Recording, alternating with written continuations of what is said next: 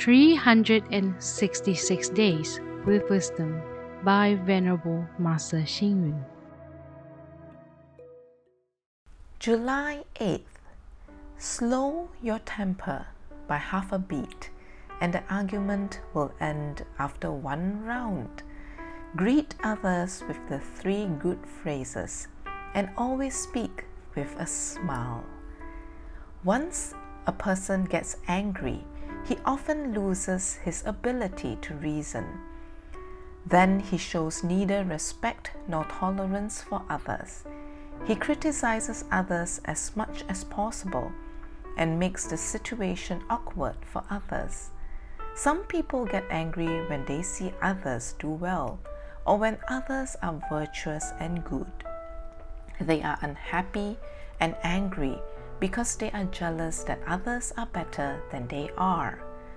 Actually, if a person has a little cultivation, when he is angry, he is able to stay calm, speak softly, and maintain a relaxed and smiling disposition to resist anger.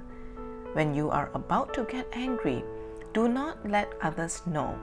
Look for the right moment to leave the scene and go outside to release a bit of tension. Even if you are angry, slow down half a beat, just like in singing when you are unable to follow the beat of the music. Then perhaps the tune will change.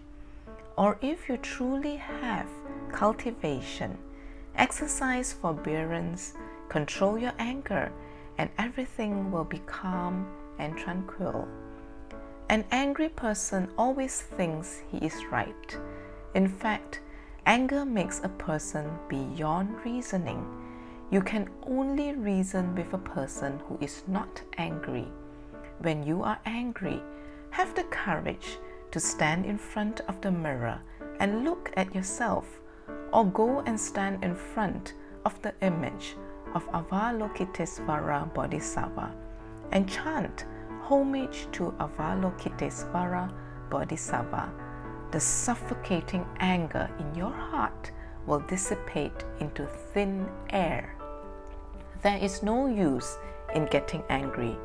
When you are angry, ask yourself Did I come into this world to be angry? Of course not. I want to be happy. When the feelings of loving kindness, compassion, and joy arise, what else is there to make you angry? Read, reflect, and act. An angry person always thinks he is right. In fact, anger makes a person beyond reasoning. You can only reason with a person who is not angry. Please tune in, same time tomorrow as we meet on air.